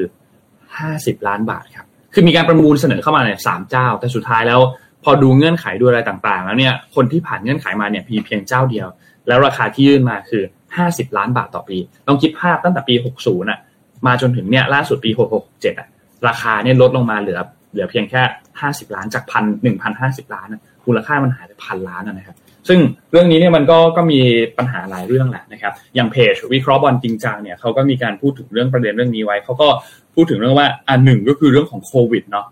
พอเจอโควิดมาเนี่ยมันก็เป็นประเด็นที่ทำให้ตอนนั้นไทยลีกเองก็จะเตะแฟนบอลก็เข้าไม่ได้ความนิยมเองมันก็ลดน้อยลงใช่ไหมครับแต่ทีนี้พอผ่านโควิดมาแล้วเนี่ยตัวเลขต่างๆ มันก็ควรที่จะดีขึ้นเนาะแต่สุดท้ายแล้วค่าลิขสิทธิ์มันก็ไม่ไม่อย่างที่ทุกท่านเห็นครับ มันไม่ได้กลับมานะครับตัวเลขมันก็ยังคง ที่จะอยู่ในระดับที่ค่อนข้างต่ำมากๆอยู่จอดก่อนอันนี้เขามีการคาดการณ์เนาะว่าน่าจะค่าลิขสิทธิ์เนี่ยหลังจากที่ช่วงโควิดผ่านมามันตกไปที่ต่ำสุดคือ 350 ล้านบาทใช่ไหมครับสุดท้ายแล้วพอวันผ่านโควิดมาแล้วทุกอย่างมันก็เตื้องดีขึ้นมาแล้วอะค่าลิขสิทธิ์มันน่าจะกลับขึ้นมาอยู่ที่ประมาณ 500 ล้านบาทนะครับแต่สุดท้ายมันก็ไม่ไม่ไม่เป็นแบบนั้นนะครับ เพราะว่ามันสุดก็คือ 50 ล้านบาทมันน้อยมากอะเอ่อค่าตัวย้ายล่าสุดที่ย้ายเอ่อชนาทิพย้ายกลับมา อันนั้น 70 ล้านบาท ซึ่งซึ่งมากกว่าค่าลิขสิทธิ์แล้ว ซึ่งแล้ว50 ล้านบาทนี้มันจะต้องถูกแบ่งกระจายไปให้กับหลายพื้นที่มากนะครับ หลายหลายส่วนมาก ไม่ว่าจะเป็นส่วนของทีมชาติในหลาย ๆ ระดับนะครับ ในหลาย ๆ รุ่นอายุแบ่งต่อไปหาสโมสรนะครับ ซึ่งสุดท้ายแล้วไม่รู้ส่วนแบ่งมันจะเหลือเท่าไหร่เนาะเพราะฉะนั้นมันก็เลยต้องมีการพูดคุยกัน ทีนี้อยากขอขอที่จะให้เครดิตกับเพจวิเคราะห์บอลจริงจังที่เขาเล่าข้อมูลอันนี้นิดนึง อันนี้นนไม่แน่ไม่ไม่รู้เหมือนกันคือ รายได้ ของสมาคมฟุตบอลแห่งประเทศไทยเนี่ยมันมาจากไหนบ้าง จริง ๆ แล้วเนี่ยมันมาจาก 4 เรื่อง เรื่องแรกก็คือ1คือมีเงินสนับสนุนมาจากฟีฟ่าหรือสนับสนุนจาก AFC นะครับสามคือสนับสนุนจากรัฐบาลก็จะผ่านกกทมานะครับสี่คือก็สปอนเซอร์นะครับพวกโฆษณาต่างๆนะครับซึ่ง Plan B เนี่ยเขาจะเป็นคนจัดการนะครับเพราะ Plan B เป็นคนเป็นเป็นเหมือนแบบเป็นเป็นคนที่ดูแลในเรื่องของการจัดหาโฆษณาและ 4 คือเงินค่าลิขสิทธิ์นี่แหละ ที่มาจากการถ่ายทอดสดนะครับ ไม่ว่าจะเป็นไทยลีกเอง ไม่ว่าจะเป็นทีมชาติเองนะครับ ซึ่งสุดท้ายแล้วเนี่ยนะครับ ก็เลยมีมีการโหวตกันครับ มีการโหวตกัน ว่าจะแยกไทยลีกเนี่ยทีวันเนี่ยทีวันทีหนึ่งจากทีมจากทีทีหนึ่งเนี่ยคือสิบหกทีมใช่ไหมครับแยกออกมาตั้งบริษัทใหม่ แล้วดูแลเป็นลีกของตัวเองไปเลยนะครับ ซึ่งในที่เขาประชุมกันวันนี้ในวันที่ 27 ที่ผ่านมาเนี่ยนะครับ เป็นการเหมือนในช่วงรับหลักการ 16 สโมสรเนี่ยนะครับ มีสโมสรที่เห็นด้วยเนี่ย 11 สโมสร แล้วก็อีก 5 สโมสรไม่ได้บอกว่าไม่เห็นด้วยนะ แต่แค่ยังไม่ได้ตัดสินใจนะครับ เพราะฉะนั้นก็เลยน่าสนใจครับในประเด็นเรื่องนี้ เพราะว่าแน่นอนแหละเนาะคือคือในลีกลีกอันดับหนึ่งอะทีวันเนี่ย มันก็เป็นลีกที่ที่ถ้าพูดถึงก็คือได้รับความนิยมมากที่สุดใช่ไหมครับเมื่อเทียบกับลีกในระดับที่รองรองลงมานะครับเราต้องบอกว่าโมเดลแบบนี้เนี่ยมันเคยเกิดขึ้นในพรีเมียร์ลีกแล้วด้วย นะครับเพราะฉะนั้นอันเนี้ยก็น่าสนใจว่าถ้าหากว่าดึงมาเป็นบริษัทตั้งแยกออกมาเป็นบริษัทเองปุ๊บแล้วเนี่ยมันจะได้รับความนิยมเพิ่มเติมมากขึ้นไหมสามารถที่จะหาค่าลิขสิทธิ์หาเงินนู่นนี่ได้มากขึ้นไหมนะครับ แต่สิ่งที่ตามมาที่อาจจะแยกที่ที่เป็นข้อเสียเลยคือ ก่อนหน้านี้เนี่ยรายได้ที่มันเข้ามาทั้งหมดอะมันถูกกระจายไปยังหลายๆส่วนมันไม่ได้มาแค่ที่ทีมในทีมวันอย่างเดียวเนาะมันก็มีเหลียหลีกที่หนึ่งที่สองที่สามที่สี่ยาวลงไปใช่ไหมครับรวมถึงเงินสนับสนุนนี้ไปทีมชาติด้วย ถ้ามันเป็นแบบนั้นเนี่ย พูดง่ายๆก็คือทีมเล็ก ๆ ที่เขาอาจจะไม่ได้มีทุนไม่ได้มีอะไรเยอะแยะเนี่ยก็อาจจะเจอปัญหาค่อนข้างเยอะเหมือนกันเพราะฉะนั้นเพราะฉะนั้นมันก็มีมีข้อดีข้อเสียเหมือนกันนะครับซึ่งก็ต้องรอติดตามกันต่อไป เพราะว่าเขาก็จะมีการประชุมกันอีกทีหนึ่งในวันที่ 3 กรกฎาคมนะครับซึ่งเป็นการประชุมสภากรรมการสมาคมฟุตบอลนะครับซึ่งก็อันเนี้ยก็จะเป็นได้รับความชัดเจนเพิ่มเติมมากขึ้นอีกว่าสุดท้ายแล้วเนี่ยไทยลีกในอนาคตเนี่ยจะจะเป็นอย่างไร เพราะว่าอันนี้ก็จะเป็นอีกจุดหนึ่งที่ หน้าตาของวงการฟุตบอลไทย อาจจะเป็นจุดที่หักเหเปลี่ยนแปลงไปเหมือนกันนะครับทีนี้เออก็มีข้อมูลอันนึงที่น่าสนใจ เพราะว่ามันเป็นจริงๆแล้วอะเรื่องนี้มันเป็นโมเดลที่เคยทำมาที่เอ่อพรีเมียร์ลีกใช่ไหมครับที่อังกฤษใช่ไหมครับตอนนั้นเนี่ยในในพรีเมียร์ลีกเนี่ยก็ก็มีปัญหาแบบนี้เหมือนกันครับ คล้ายคล้ายกันเหมือนกันครับที่ย้อนลงไปย้อนไปกันเป็นช่วงปี 80เนี่ยนะครับ ก็ คือมันมีเหตุโศกนาฏกรรมค่อนข้างเยอะในช่วงเวลาตอนนั้นนะครับฝั่งสโมสรฟุตบอลเองก็เจอปัญหาอะไรหลาย ๆ อย่าง ทั้งเรื่องของส่วนแบ่งเงินต่าง ๆ นะครับ ที่ที่มีปัญหาสุดท้ายแล้วเนี่ยเขาก็มีการจัดตั้งลีกขึ้นมาใหม่ที่มันเปลี่ยนมาเป็นพรีเมียร์ลีกเนี่ยนะครับ แล้วก็มี Big Five เนี่ยนะครับ ที่ตอนนั้นนะ Big Five ตอนนู้นนะย้อนไปเนี่ยมีอาร์เซนอลเอเวอร์ตันลิเวอร์พูลสเปอร์แล้วก็แมนยูไนเต็ดนะครับก็มีการเจรจากับทางด้านของสถานีโทรทัศน์ แห่งหนึ่งคือ LWT หรือว่า London Weekend Television นี่ยนะครับ สุดท้ายแล้วก็นั่นแหละห้าสโมสรนี้ขายลิขสิทธิ์ให้กับทางด้านของเนี่ยอ่า LGV โดยตรงนะครับ แล้วก็มีการเจรจาพูดคุยกันตุ๊ดสุดท้ายก็เกิดขึ้นมาเป็นพรีเมียร์ลีกขึ้นมานะครับ ซึ่งซึ่งอันนั้นไอ้นี่เป็นเล่าแบบย่อมากๆเลยนะ แต่ว่าที่ต้องการที่จะสื่อสารคือมันเคยเกิดขึ้นมาแล้วในที่อังกฤษตอนนู้นนะครับ ซึ่งก็มีการเปลี่ยนแปลงแล้วก็เห็นแล้วแหละว่าโมเดลแบบนี้เนี่ยมันมันใช้ได้ นะครับสามารถที่จะจัดการได้นะครับ เพราะฉะนั้นก็กลับมาที่ไทยก็เลยน่าสนใจว่า เอมันจะสามารถที่จะนำมาใช้ได้ไหม เพราะว่ามันก็มีมีความแตกต่างกันอยู่ครับ มันมีความแตกต่างกันอยู่ เพราะว่าการที่สโมสรจะแยกออกมา แล้วมีตั้งองค์กรขึ้นมาใหม่ในการที่จะดูแลอันเนี้ยที่เป็นอิสระจากทางด้านของหน่วยงานของภาครัฐไปเลยเนี่ยนะครับ แต่สุดท้ายก็คุยมันต้องมีการทำงานร่วมกันแหละเนาะ แต่ว่ามันก็จะ มันก็จะมีความเป็นเป็นอิสระมากขึ้น ตัวเลขส่วนแบ่งอะไรต่างๆ ที่จะมาถึงสโมสรที่อยู่ในลีกตรงนั้นอะมันก็จะเพิ่มเติมมามากขึ้นเหมือนกันนะครับ ก็ต้องรอดูครับว่าสุดท้ายแล้ว จะแยกออกมาไหมถ้าแยกออกมาแล้ว ใครเป็นเจ้าภาพ จะดูแลกันยังไง มีกฎระเบียบนู่นนี่ทำงานร่วมกับสมาคมฟุตบอลยังไง แล้วหลีกรองรองลงมาเนี่ยเขาจะได้รับการดูแลแบบไหนนะครับ เพราะว่าอันนั้นก็เป็นเป็นเป็นเป็นเป็นสิ่งที่สำคัญมากๆเหมือนกัน นะครับที่คือที่อังกฤษทุกทีมเขาจะมีหนึ่งเสียงหมดเลยในการโหวตในการจะปรับเปลี่ยนอะไรต่างๆ ก็จะเป็นหนึ่งเสียงหมดเลยนะครับรวมถึงเรื่องของผลประโยชน์ต่างๆเนี่ยยกตัวอย่างอย่างแพลน B เนี่ยถ้าถ้าประเด็นอันนี้มันมา มัน มันเข้ามาจริงๆ เนี่ยแปลนดีก็อาจจะเป็นผู้ที่เสียประโยชน์ในเรื่องนี้ไหมนะครับ แน่นอนว่าก็ต้องมีการประชุมกันแน่นอน เพราะฉะนั้น 3 กรกฎาคมเนี้ยจับตาเลยครับโนว่าเป็นอีกหนึ่งการประชุมที่น่าจะเปลี่ยนหน้าประวัติศาสตร์ ในเรื่องของวงการฟุตบอลไทย ไม่มากก็น้อยนะครับ วันจันทร์เนี้ยนะครับ เดี๋ยวยังไงพอประชุมแล้วคงมีข้อสรุปออกมาเรามาคุยกันอีกทีหนึ่งค่ะ ขอพาไปที่เรื่องของคริปโตเคอร์เรนซีสักนิดหนึ่งนะคะ แต่ว่าย้อนไปตั้งแต่ Luna UST นะคะ ทุกคนน่าจะยังจำโดควอนกันได้อยู่ใช่ไหมคะ โดควอนเนี่ย ตอนนี้สื่อเกาหลีใต้รายงานว่าตามคำขอของสำนักงานอายการกลางนิวยอร์กและกลต.ของสวิตเซอร์แลนด์เนี่ยอัยการสวิส ได้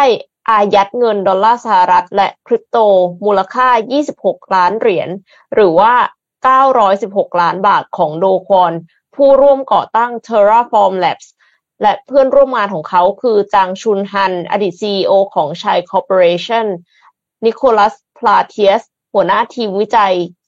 ของ Terraform Labs และ TFL Corporation ที่เก็บไว้ในธนาคาร Sygnum Bank นะคะ เมื่อต้นปีนี้กลต.สหรัฐอ้างว่าโดควอนได้ถอนเงินออกจากบิตคอยน์มูลค่ากว่า 100 ล้านเหรียญสหรัฐ หรือว่าประมาณ 3,500 ล้านบาท ในช่วงหลายเดือนหลังการล่มสลายของ Terra โดยใช้บริการของธนาคารสวิสซึ่งมีหลายคนให้ความเห็นว่าเป็นธนาคารซิกนัมหนึ่งสัปดาห์หลังจากศาลขั้นพื้นฐานในพอดกอรีตซา เมืองหลวงของมอนเตเนโกร ตัดสินว่าโดคอนมีความผิดฐานพกพาหนังสือเดินทางปลอม จึงต้องโทษจำคุก 4 เดือน ซึ่งเมื่อรวมเวลาที่ถูกจำคุกมาแล้วตั้งแต่ 23 มีนาคมจนถึง 15 มิถุนายนหักลบกันก็คือเหลือเวลาที่จ้องจำคุกอีก 1 เดือนเศษค่ะเดือนพฤษภาคมเนี่ยผู้พิพากษาศาลแขวงทางตอนใต้ของกรุงโซ มีคำสั่งให้อายัดทรัพย์ของโดคอน ได้แก่ คริปโต บ้านอพาร์ตเมนต์หรู รถหรู หลักทรัพย์ที่มิเรมิเรแอสเซทและเงินฝากที่ธนาคารวูรีค่ะ รวมมูลค่าทั้งหมดเนี่ยสองแสนสามหมื่นสามพันสามร้อยล้านวอน หรือประมาณประมาณหกพันล้านบาทตามคำร้องของอัยการ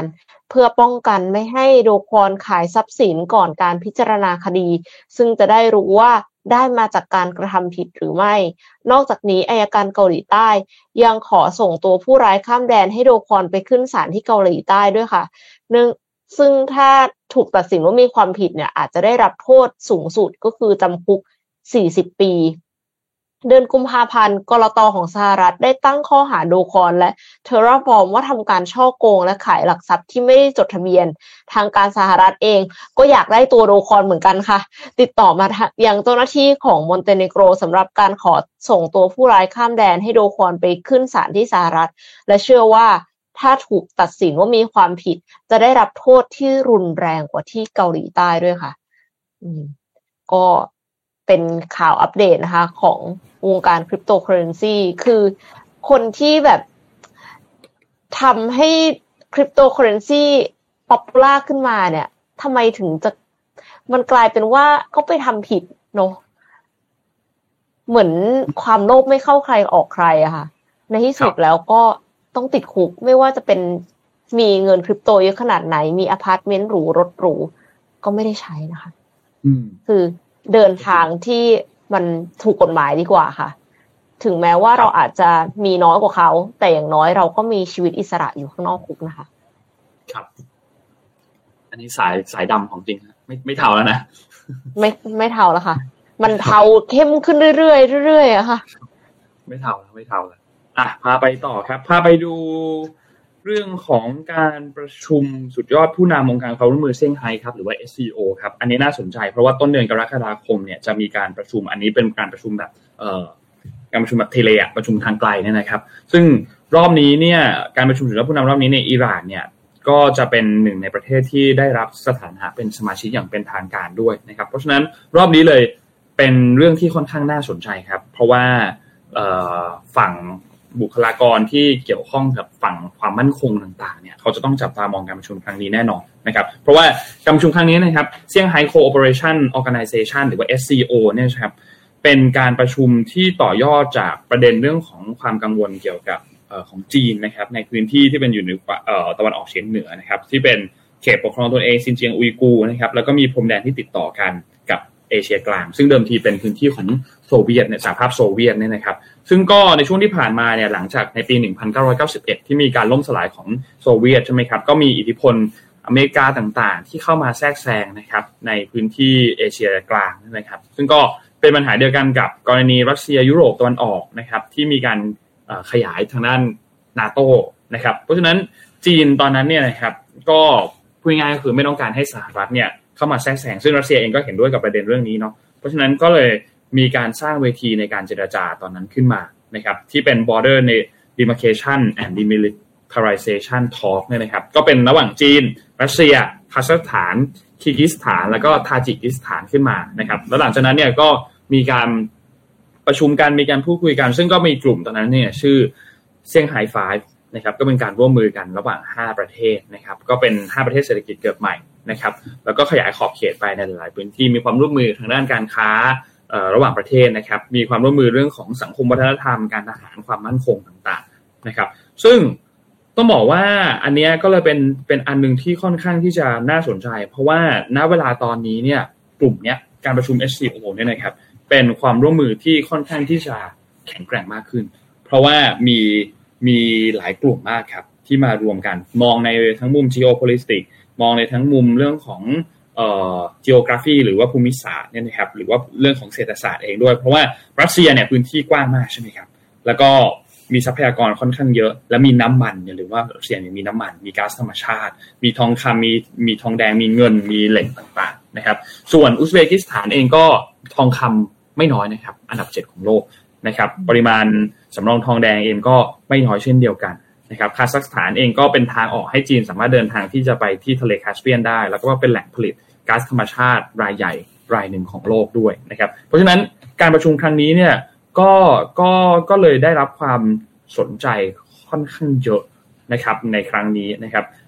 สหรัฐเองก็จับตามองในครั้งนี้ เพราะว่ามีการรับอินเดีย มีการรับปากีสถานเข้าเป็นประเทศที่เป็นภาคีในปี 2015 นะครับ ก็ทำให้ SCO เนี่ยกลายเป็นเขาเรียกว่า กรอบความร่วมมือที่ใหญ่มากๆอันหนึ่งของโลก เพราะว่าถ้าเอาแค่พื้นที่นะก็กินพื้นที่ไป 60%ของยูเรเชียแล้วนะครับ แล้วก็คือมีพื้นที่ค่อนข้างที่จะอยู่สมาชิกว่ามีพื้นที่ประเทศเนี่ยค่อนข้างที่จะใหญ่นะครับ แล้วก็ถ้ารวมๆนับเป็นประชากรเนี่ยนะครับ ก็ 3.3 พันล้านคนนะครับ คิดเป็น 40%ของของ world population แล้วประชากรโลกเนี่ยนะครับ เพราะฉะนั้นก็น่าสนใจครับ GDP เองก็คิดเป็นประมาณ 20%นะครับซึ่งก็มีมีที่ดึงดึงขึ้นมาก็คือมีจีนอินเดียรัสเซียนะครับที่เป็นประเทศที่มีเศรษฐกิจขนาดใหญ่นะครับเพราะฉะนั้นรอบนี้การประชุมครั้งนี้ก็เลยค่อนข้างที่จะน่าสนใจมากนะครับ แล้วก็จะมีจะจะมีอะไรเกิดขึ้นไหมเนี่ยต้องต้องรอติดตามกันอีกทีหนึ่งนะครับ เพราะว่านนคิดว่าประเทศที่จับตามองเรื่องนี้มากๆเนี่ยก็คือฝั่งของสหรัฐอเมริกานะครับก็นี้ก็เป็นอีกหนึ่งความท้าทายที่ต้อง ต้องติดตามกันดูครับ เพราะว่าเป็นหนึ่งในเขาเรียกว่า ถ้าจะบอกว่าเป็นมหาอำนาจใหม่ก็ได้นะครับ เพราะว่าการรวมกลุ่มกันแบบนี้เนี่ยก็เป็นอันหนึ่งที่น่าสนใจเหมือนกันแล้วไม่รู้ในอนาคตจะมีการเพิ่มสมาชิกนู่นนี่ต่างๆหรือเปล่านะครับ แต่ว่าเป็นจุดหนึ่งที่ต้องจับตามองมากๆครับสำหรับประเทศที่เป็นสมาชิกตรงนี้ และรวมถึงประเทศที่อาจจะมีความเสี่ยงว่าจะต้องเจอผลกระทบอะไรต่างๆ จากการรวมกันของการประชุมในครั้งนี้นะครับ ก็รอติดตามดูครับคิดว่าถ้ามีอะไรชัดเจนมี การแถลงการประชุมหลังจากนั้นมาก็คงออกมาสรุปกันให้ฟังครับ ค่ะ ก่อนที่จะพาไป Morning Talk ในเรื่องของความสำเร็จครึ่งปีแรกของทุกคนนะคะ เอ็มขอพาไปที่ความสำเร็จของนาซาก่อนค่ะนาซาเนี่ยเขาประสบความสำเร็จในการทดสอบระบบช่วยชีวิตขั้นพื้นฐานบนอวกาศ ECLSS ระหว่างปฏิบัติหน้าที่อยู่ในสถานีอวกาศนานาชาติ ด้วยการรีไซเคิลเหงื่อ และปัสสาวะของนักบินอวกาศให้เป็นน้ำดื่มและน้ำใช้มากถึง 98%ค่ะ ถึงขนาดไอเลยนะคะนนครับโทษทีครับ รีไซเคิลปัสสาวะมาใช้ เอออาจจะไม่ได้ดื่มก็ได้อาจ แต่ก็คือเป็นเป็นน้ำดื่มและน้ำใช้นะคะ ลูกเรือแต่ละคนเนี่ยต้องการน้ำประมาณ 3.7 ลิตรต่อวัน เพื่อใช้ในการดื่มเตรียมอาหาร หรือว่าสุขอนามัย เช่นแปรงฟันนะคะ เป้าหมายในอุดมคติในแง่ของน้ำเนี่ยก็คือการกู้คืน 98%ของน้ำเริ่มต้นที่ลูกเรือใช้ไปกับตัวเองเนี่ยในอวกาศเมื่อ เริ่มภารกิจที่ยาวนานขึ้น เพราะว่าการส่งน้ำขึ้นไปที่สถานีอวกาศ ISS อะค่ะค่าใช้จ่ายมหาศาล ดังนั้นเนี่ยเขาก็เลยอยากจะรีไซเคิลให้ได้มากที่สุด ECLSS ประกอบด้วยฮาร์ดแวร์หลายอย่างรวมกันค่ะซึ่งซึ่งรวมถึง water recovery system ที่รวบรวมน้ำเสีย และเครื่องลดความชื้นขั้นสูงที่ดักจับความชื้นจากอากาศของ ISS เป็นผลมาจากลมหายใจและเหงื่อของลูกเรือ น้ำที่รวบรวมได้นี้จะถูกส่งไปยัง water processor assembly เพื่อผลิตน้ำดื่ม ส่วนน้ำที่ได้จะถูกนำไปบำบัดด้วยชุดตัวกรองพิเศษ และเครื่องปฏิกรณ์แบบเร่งปฏิกิริยา ที่จะแยกสารปนเปื้อนที่อาจหลงเหลืออยู่ออกค่ะ หลังจากนั้นเซ็นเซอร์จะตรวจสอบความบริสุทธิ์ของน้ำและแยกน้ำที่ยังไม่ได้มาตรฐาน กลับไปรีไซเคิลใหม่ ส่วนน้ำที่บริสุทธิ์แล้วจะถูกเติมไอโอดีลงไป เพื่อป้องกันการเจริญเติบโตของจุลินทรีย์ และหลังจากนั้นน้ำจะถูกเก็บไว้ เพื่อให้ลูกเรือใช้ภายหลังค่ะ ผู้จัดการระบบย่อยน้ำของ EL ECLSS จิลวิลเลมสันเขาระบุว่าตอนนี้เราได้แสดงให้เห็นแล้วว่า จากเดิมที่เคยรีไซเคิลได้เพียง 93-94%ตอนนี้เราสามารถ นำน้ำกลับมาใช้ใหม่ได้ทั้งหมด 98%แล้วถือเป็นความสำเร็จครั้งสำคัญสำหรับภารกิจในอวกาศที่มีวงโคจรต่ำทำให้นักบินอวกาศปฏิบัติภารกิจได้ยาวนานขึ้นค่ะ อืม ดีครับ เยี่ยมเยี่ยมเยี่ยมครับ คือคือกำลังคิดว่ามันเหมือนหนังเรื่องดูน เคยเคยดูหนังเรื่องดูนไหมครับ ดูนเนี่ย มันจะเป็นแบบ มันมันเป็น คือนนก็ไม่แน่ใจว่ามันเขาเรียกว่ายุคไหมแต่ว่ามันเป็นแบบว่าสภาพอากาศมันจะร้อน แล้วก็ชุดที่เขาใส่อะน้ำทุกอย่างที่มันออกจากตัว มันจะต้องผ่านระบบของชุดเพื่อที่จะให้สามารถที่จะร่างกายสามารถเก็บเก็บกักน้ำไว้ให้ได้เยอะที่สุดประมาณเนี้ยนะครับ เพราะฉะนั้นชุดต่างๆ เนี่ยคือเหมือนเหมือนน้องเคยอ่านทฤษฎีเขาบอกว่ามันคือมันเป็นหนังสือมาก่อนนะแล้วมันก็ทำหนังภาคหนึ่งมาแล้ว แล้วก็ภาคสองฉายปีนี้แหละนะครับ ก็ชุดอันเนี้ยมันก็จะแบบว่าเหมือน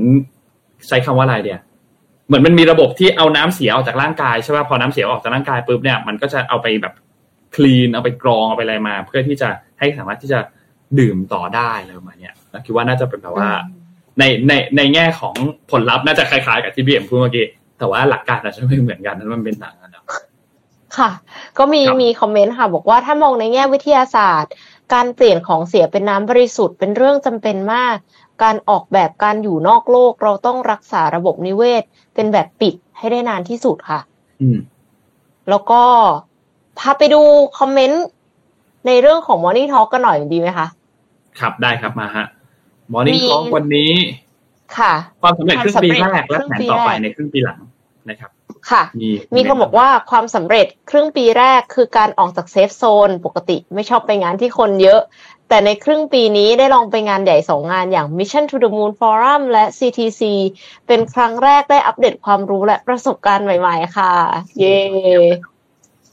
ขอบคุณที่มางานทั้งสองงานเลยครับ ขอบดีคุณใจค่ะดีใจแทนคนจัดงานทั้งสองงานอะค่ะแล้วปีก็หน้าปีหน้ามีอีกนะปีหน้าทั้งสองงานก็เอ้ยไม่ขมีงแน่นอนขง Mission นนยังไม่แน่ใจ แต่ว่าของ CTC นี่เขาขายบัตรแล้วนะขายบัตรใช่ซูเปอร์ใช่เบอร์แล้วเรียบร้อยแล้วรู้สึกว่าจะราคาหนึ่งพันบาทนะครับ หนึ่งพันบาทค่ะ ค่ะ1,000ก็มีมีคนบอกว่า ความสำเร็จครึ่งปีแรกคือการออกจาก comfort zone เรื่องความ perfectionism และกลัวการเสียฟอร์มของตัวเอง ส่วนครึ่งปีหลังคือจะพยายามทำอะไรใหม่ ๆ ให้เยอะขึ้นค่ะอะนี่โปรดิวเซอร์มาบอกเลยพี่เอ็มบอกว่า Mission มีงานอีเวนต์เจอแน่ เจอแน่เจอแน่งานฟอรัทำไมเจอกันทำไมแน่ไม่ขาย early bird เลยอะคะ เออเนี่ยเนี่ยเดี๋ยวเดี๋ยวเดี๋ยวนี่นี่นี่วันนี้ทีมงานต้องไปคุยแล้วนะ ต้องไปคิดแล้วนะว่าพรุ่งนี้ขาย Early Bird เลยดีไหมงานฟอรัมเนี่ยนะครับ แต่มีแน่นี่ทีมงานบอกว่ามีแน่มีแน่ จะเป็นช่วงไหนเดี๋ยว พอมีสรุปมาแล้ว เดี๋ยวเรามาเล่ากันให้ฟังกันอีกทีหนึ่งเอ่อถัดมาครับ เนี่ยสมสมมูลขอแชร์บ้างพี่เอ็มอ่านของสมมูลยัง อ่านนท์อ่านเลยค่ะสมมูลบอกว่ามูลขอแชร์ด้วยคนความสำเร็จในครึ่งปีแรกคือ อ่านหนังสือจบเดือนละสองสามเล่ม เยอะกว่าปีที่ผ่านมามากๆครึ่งปีหลังเนี่ยแพลนอ่านต่อเดือนให้เยอะกว่านี้อีก ยอดเยี่ยมครับสมมูลนี่สมมูลยอดเยี่ยมอาจจะไปถึงจุดที่อ่านหนังสือวันละเล่มนะพี่เอ็มนี่นี่เขาแพลนแต่อยู่แต่ต้องอยากรู้ว่าหนังสือที่สมมูลอ่านคืออะไร หนังสือเรื่องไหนก่อน เออเออเออเอออันหนังสือนิทานว่ะแบบว่า แบบว่าเล็กๆอะไรเงี้ยอ่านอ่านมีมีแต่ว่าดีครับค่ะดีครับ จะอ่านหนังสืออะไรก็ตามขอแค่อ่านมาว่าก็ก็ยอดเยี่ยมนะครับความสำเร็จครึ่งปีแรกปีแรก วงเล็บหรือเปล่าด้วยนะพี่เอ็มเขาบอกว่าได้รับรางวัลเป็นครั้งแรก เป็นหนังสือดีๆ จากทีมงาน Mission แล้วก็ความตั้งใจในครึ่งปีหลัง คือจะอ่านหนังสือที่ได้มาให้จบและต้องสอบผ่าน CFP ให้จงได้เป็นกำลังใจให้ สู้ๆค่ะ เป็นกำลังใจให้ค่ะ มีอีกท่านหนึ่งนะคะความสำเร็จครึ่งปีแรก ยื่นขอมาตรฐาน Green Production ต้องทำการบ้านเยอะมาก ตอนนี้อาจารย์บอกว่าผ่านแน่นอนรอตรวจประเมินพรุ่งนี้ว่าจะได้คะแนนเท่าไหร่ เป็นกำลังใจให้นะคะ โอเค ถือว่าทุกคนมีความสำเร็จ บางคนบางคนอาจจะเป็นเรื่องใหญ่เนาะบางคนอาจจะเป็นเรื่องเล็ก แต่นนว่า ไม่ว่าจะเป็นเรื่องเล็กเรื่องใหญ่อะแต่นนคิดว่าความสำเร็จมันก็เป็นเรื่องที่มันสร้างโมเมนตัมให้เราทำเรื่องถัดๆไปถัดๆไปขอต่อขอไปเรื่ขออีกอยหนึ่งขออีกหนึ่งๆได้ได้ได้ครับ ความสำเร็จครึ่งปีแรกคือ ปิดเงินกู้ได้หนึ่งยอดจากหลายยอด เพราะดอกเบี้ยแพงโหดเหลือเกินขึ้นไม่พักเลยที่เหลือก็สู้กันต่อไป เป็นกำลังใจให้ค่ะ ครับสู้ๆกันต่อไปครับ น่าจะประมาณนี้ไหมครับ น่าจะประมาณนี้ไหมค่ะที่ดูค่ะ ประมาณนี้แหละ เท่าเท่าอืมที่ไล่อ่าน คิดว่าคิดว่าคอมเมนต์น่าจะประมาณนี้ คือก็จะบอกว่าไม่ว่าความสำเร็จ มันจะเล็กหรือมันจะใหญ่เราก็ควรเซเลบรตจากเล็กน้อยเนาะเพื่อที่จะเป็นกำลังใจให้เราสู้ต่อไป แต่ต่อให้ไม่สำเร็จอะไรเลย พยายามไปหลายอย่าง แล้วล้มก็ยังถือว่าได้เรียนรู้นะคะ คืออยากจะเป็นกำลังใจให้ทุกคนที่กำลังต่อสู้อยู่ เพราะว่ามันไม่ได้หมายความว่าเราจะมีเรื่องที่ดีในทุกปีเนาะบางเรื่องบางคนอาจจะเจอมรสุมซ้ำแล้วซ้ำเล่าไม่ว่าจะเป็นเรื่องการงานหรือเรื่องครอบครัว ก็ไม่ได้หมายความว่าคุณล้มแล้วคุณจะล้มตลอดไปนะคะ คือการที่คุณล้มในวันนี้เนี่ย มันอาจจะเป็นสิ่งที่ทำให้คุณประสบความสำเร็จในอนาคตข้างหน้าก็ได้ หลายคนชอบคิดว่าสำเร็จข้างหนึ่งล้มเหลวอีกข้างหนึ่งจริง ๆ ไม่ใช่นะคะ มีหลายคนที่เขาประสบความสำเร็จแล้วเนี่ยเขาออกมาแชร์ บอกว่าจริง ๆ ความล้มเหลว มันเป็นส่วนหนึ่งของความสำเร็จ มันทำให้เขาสำเร็จได้ เพราะเขาเรียนรู้จากสิ่งที่เขาล้มมาก่อนหน้าค่ะ ดังนั้น ไม่ว่าคุณจะสู้กับเรื่องอะไรอยู่ ก็ขอให้มีกำลังใจ แล้วก็จะขอเป็นกำลังใจให้สู้ต่อไปค่ะ ในครึ่งปีหลังเรายังมี second chance third chance เสมอสำหรับคนที่อยากจะ reinvent ตัวเอง หาสิ่งใหม่ ๆ ให้ชีวิต หาอาชีพใหม่ ๆ ก็ยังสามารถทำได้นะคะ อย่าคิดว่าเราแบบเหมือนกับบางคนอาจจะคิดว่าแบบโอ้ยอายุเยอะแล้วอะไรเงี้ย ไม่จริงนะ เอ็มเชื่อว่ามันเปลี่ยนใหม่ได้เสมอ คิดดูว่าดรจอห์นกูดอินัฟเนี่ย เขาทำงานจนถึงวันสุดท้ายเลยนะคะ คือหมายถึงว่า เกษียณก็ไม่ยอมเกษียณอะหนูก็ยังทำวิจัยไปเรื่อยๆอะไรเงี้ย มันก็เป็นแรงบันดาลใจให้เราค่ะ ไม่ไม่ได้หมายความว่าจะไม่ให้เกษียณแต่หมายความว่าเราสามารถที่จะเริ่มต้นสิ่งใหม่ได้ทุกเมื่อค่ะ อืม ก็เอาใจช่วยทุกคนครับ เอาใจช่วยทุกคนครับ วันนี้น่าจะครบถ้วนไหมครับพี่เอ็มครบถ้วนค่ะ โอเค วันนี้ครบถ้วนนะครับ ก็ยังไงฝากติดตาม Mission Daily Report ของพวกเราในทุกๆเช้าด้วยนะครับ แล้วก็ขอบคุณสปอนเซอร์หลักของเราครับ Liberator ครับเทรดเองทำเองทำไมต้องจ่ายค่าคอมนะครับ และแน่นอนขอบคุณท่านผู้ฟังจากทุกๆช่องทางเลยนะครับ YouTube Facebook Clubhouse ขอบคุณทุกคนมากๆที่มาช่วยกันร่วมคอมเมนต์พูดคุย Morning Talk กับพวกเราในวันนี้นะครับ ก็พรุ่งนี้จะเป็นเรื่องอะไรจะมีครับอัปเดตข่าวสารอะไรบ้างก็เดี๋ยวรอติดตามกันวันพรุ่งนี้วันศุกร์ นะครับแต่เราเจอกันใหม่ในวันพรุ่งนี้ครับ วันนี้เราสองคนลาไปก่อนครับ สวัสดีครับ สวัสดีค่ะ Mission Daily Report start your day with news you need to know